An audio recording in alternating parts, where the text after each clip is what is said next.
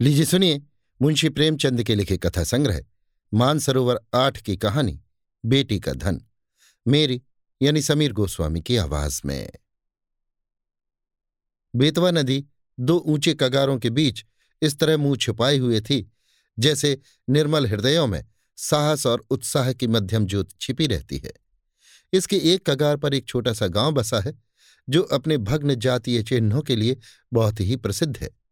जातीय गाथाओं और चिन्हों पर मर मिटने वाले लोग इस भग्न स्थान पर बड़े प्रेम और श्रद्धा के साथ आते और गाँव का बूढ़ा केवट सुखू चौधरी, उन्हें उसकी परिक्रमा कराता और रानी के महल, राजा का दरबार और कुंवर के बैठक के मिटे हुए चिन्हों को दिखाता। वो उच्छ्वास लेकर रुंधे हुए गले से कहता, महाशय, एक वो समय था कि केवटों को मछलियों के इनाम में अशर्फियाँ मिलती थीं। कहार महल में झाड़ू देते हुए अशर्फियाँ बटोर ले जाते थे। बेतवा नदी रोज चढ़कर महाराज के चरण छूने आती थी। ये प्रताप और ये तेज था, परंतु आज इसकी ये दशा है। इन सुंदर उक्तियों पर किसी का विश्वास जमाना चौधरी के वश की बात न थी, पर सुनने वाले उसकी सहृदयता तथा अनुराग के ज़रूर कायल हो जाते थे। सुख चौधरी उदार पुरुष थे, परंतु जितना बड़ा मुँह था, उतना बड़ा ग्रास न था। तीन लड़के, तीन बहुएँ और कई पौत्र पौत्रियाँ थीं। लड़की केवल एक गंगा जली थी, जिसका अभी तक गौना नहीं हुआ था। चौधरी की ये सबसे पिछली संतान थी। स्त्री के मर जाने पर उसने इसको बकरी का दूध पिला पिलाकर पाला था। परिवार में खाने वाले तो इतने थे, पर खेती सिर्फ़ एक हल्की होती थी। ज्यों त्यों कर निर्वाह होता था। परंतु सुक्खू की वृद्धावस्था और पुरातत्व ज्ञान ने उसे गाँव में वो मान और प्रतिष्ठा प्रदान कर रखी थी, जिसे देखकर झगड़ू साहू भीतर ही भीतर जलते थे। सुक्खू जब गाँव वालों के समक्ष हाकिम से हाथ फेंक फेंक कर बातें करने लगता और खंडहरों को घुमा फिराकर दिखाने लगता था तो झगड़ू साहू, जो चपरासियों के धक्के खाने के डर से करीब नहीं फटकते थे, तड़प तड़प कर रह जाते थे। अतः वे सदा उस शुभ अवसर की प्रतीक्षा करते रहते थे, जब सुक्खू पर अपने धन द्वारा प्रभुत्व जमा सके। इस गाँव के जमींदार ठाकुर जीतन सिंह थे, जिनकी बेगार के मारे गाँव वालों का नाकौन दम था। उस साल जब जिला मजिस्ट्रेट का दौरा हुआ और वो यहाँ के पुरातन चिन्हों की सैर करने के लिए पधारे तो सुक्खू चौधरी ने दबी जबान से अपने गाँव वालों की दुख कहानी उन्हें सुनाई। हाकिम से वार्तालाप करने में उसे तनिक भी भय न होता था। सुक्खू चौधरी को खूब मालूम था कि जीतन सिंह से रार मचाना सिंह के मुँह में सिर देना है। किंतु जब गाँव वाले कहते थे कि, चौधरी, तुम्हारी ऐसे ऐसे हाकिमों से मिताई है और हम लोगों को रात दिन रोते कटता है तो फिर तुम्हारी ये मित्रता किस दिन काम आवेगी? परोपकाराय सताम विभूत तब सुक्खू का मिजाज आसमान पर चढ़ जाता था। घड़ी भर के लिए वो जीतन सिंह को भूल जाता था। मजिस्ट्रेट ने जीतन सिंह से इसका उत्तर मांगा। उधर झगड़ू साहू ने चौधरी के साहसपूर्ण स्वामी द्रोह की रिपोर्ट जीतन सिंह को दी। ठाकुर साहब जलकर आग हो गए। अपने कारिंदे से बकाया लगान की बही मांगी। संयोगवश चौधरी के जिम्मे इस साल का कुछ लगान बाकी था। कुछ तो पैदावार कम हुई, उस पर गंगा जली का ब्याह करना पड़ा। छोटी बहू नथ की रट लगाए हुए थी। नई बनवानी पड़ी। इन सब खर्चों ने हाथ बिल्कुल खाली कर दिया था। लगान के लिए कुछ अधिक चिंता नहीं थी। वो इस अभिमान में भूला हुआ था कि जिस जबान में हाकिमों को प्रसन्न करने की शक्ति है, क्या वो ठाकुर साहब को अपना लक्ष्य न बना सकेगी? बूढ़े चौधरी इधर तो अपने गर्व में निश्चिंत थे और उधर उन पर बकाया लगान की नालिश ठुक गई। सम्मा पहुँचा। दूसरे दिन पेशी की तारीख पड़ गई। चौधरी को अपना जादू चलाने का अवसर न मिला। जिन लोगों के बढ़ावे में आकर सुक्खू ने ठाकुर से छेड़छाड़ की थी, उनका दर्शन मिलना दुर्लभ हो गया। ठाकुर साहब के सहने और प्यादे गाँव में चील की तरह मंडराने लगे। उनके भय से किसी को चौधरी की परछाई काटने का साहस न होता था। कचहरी यहाँ से तीन मील पर थी। बरसात के दिन रास्ते में ठौर ठौर पानी, उमड़ी हुई नदियाँ, रास्ता कच्चा, बैलगाड़ी का निबाह नहीं, पैरों में बल नहीं। अतः अदम पैरवी में मुकदमा एक तरफा फैसला हो गया। कुर्की का नोटिस पहुँचा तो चौधरी के हाथ पाँव फूल गए। सारी चतराई भूल गई। चुपचाप अपनी खाट पर पड़ा पड़ा नदी की ओर ताकता और अपने मन में कहता, क्या मेरे जीते ही जी घर मिट्टी में मिल जाएगा। मेरे इन बैलों की सुंदर जोड़ी के गले में आह, क्या दूसरों का जुआ पड़ेगा? ये सोचते सोचते उसकी आँखें भर आती। वो बैलों से लिपट कर रोने लगता, परंतु बैलों की आँखों से क्यों आँसू जारी था? वे नांद में मुँह क्यों नहीं डालते थे? क्या उनके हृदय पर भी अपने स्वामी के दुख की चोट पहुँच रही थी? फिर वो अपने झोपड़े को विकल नयनों से निहार कर देखता और मन में सोचता, क्या हमको इस घर से निकलना पड़ेगा? ये पूर्वजों की निशानी क्या हमारी जीती जी छिन जाएगी।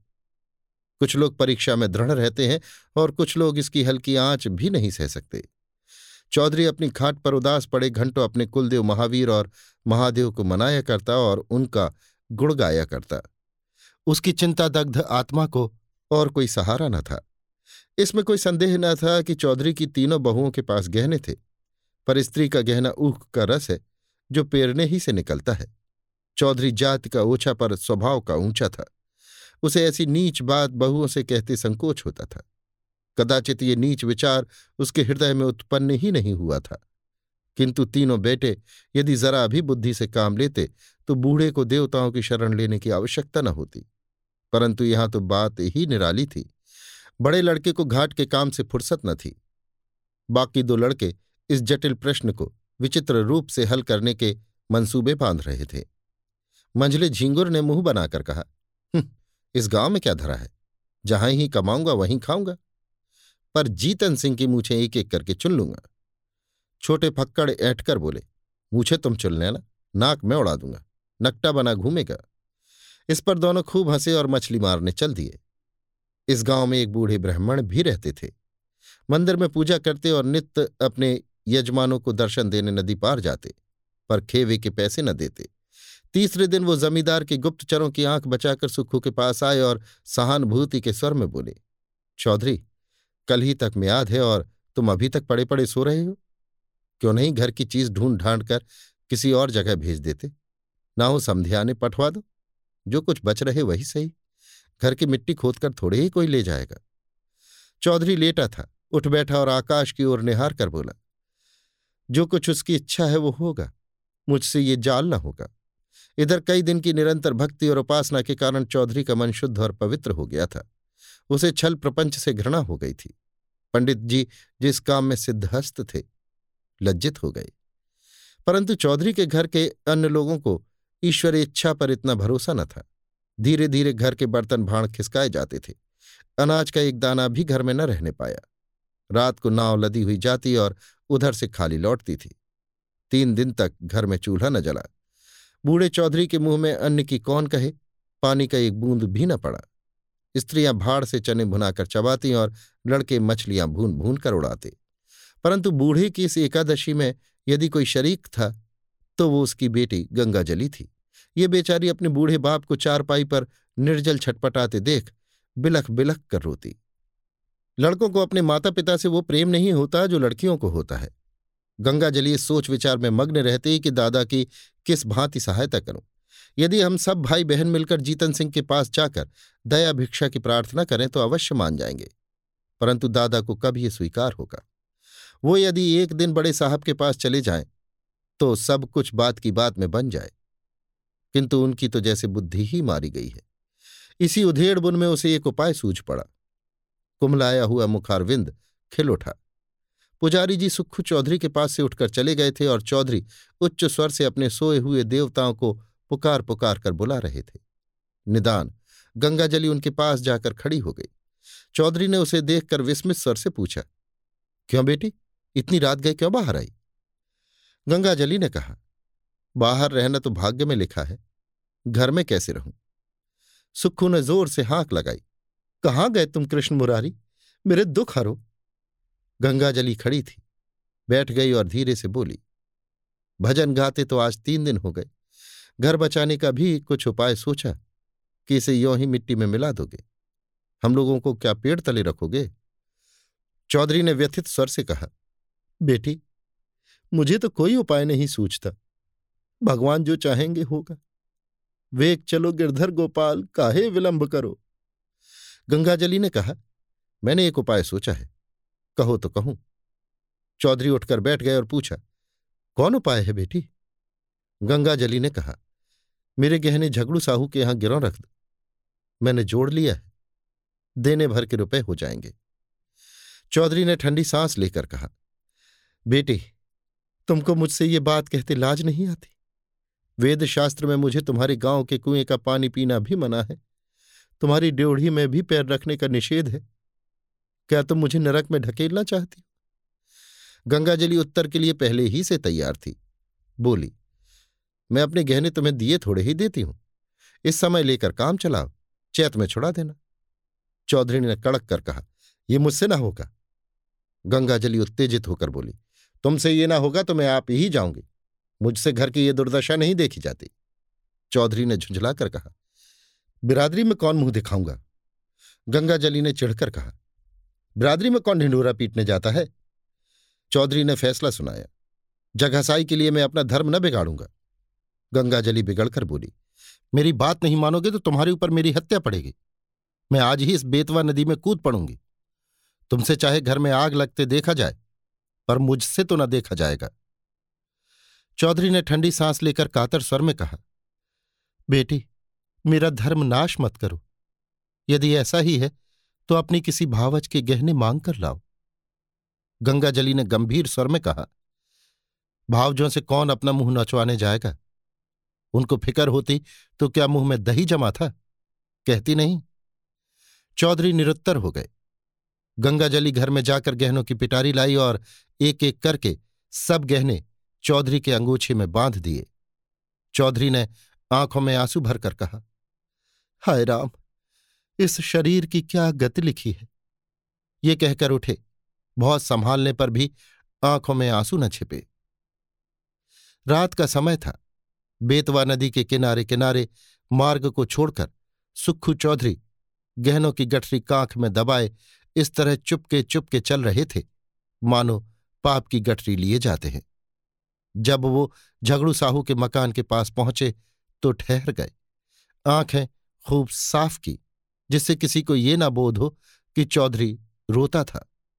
झगड़ू साहू धागे की कमानी की एक मोटी ऐनक लगाए, बही खाता फैलाए, हुक्का पी रहे थे और दीपक के धुंधले प्रकाश में उन अक्षरों को पढ़ने की व्यर्थ चेष्टा में लगे थे, जिनमें स्याही की किफायत की गई थी। बार बार एनक को साफ़ करते और आँख मलते, पर चिराग की बत्ती उकसाना या दोहरी बत्ती लगाना शायद इसलिए उचित नहीं समझते थे कि तेल का अपव्यय होगा। इसी समय सुक्खू चौधरी ने आकर कहा, जयराम जी। झगड़ू साहू ने देखा, पहचान कर बोले, जयराम चौधरी, कहो मुकदमे में क्या हुआ? ये लेन देन बड़े झंझट का काम है। दिन भर सिर उठाने की छुट्टी नहीं मिलती। चौधरी ने पोटली को खूब सावधानी से छिपाकर लापरवाही के साथ कहा, अभी तक तो कुछ नहीं हुआ। कल इजराय डिग्री होने वाली है। ठाकुर साहब ने न जाने कब का बैर निकाला है। हमको दो तीन दिन की भी मोहलत होती तो डिग्री न जारी होने पाती। छोटे साहब और बड़े साहब दोनों हमको अच्छी तरह जानते हैं। अभी इसी साल मैंने उनसे नदी किनारे घंटों बातें की, किंतु एक तो बरसात के दिन, दूसरे एक दिन की भी मोहलत नहीं। क्या करता?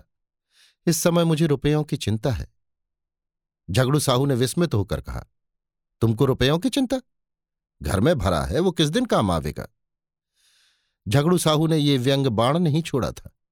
वास्तव में उन्हें और सारे गाँव को विश्वास था कि चौधरी के घर में लक्ष्मी महारानी का अखंड राज्य है। चौधरी का रंग बदलने लगा। बोले, साहू जी, रुपया होता तो किस बात की चिंता थी?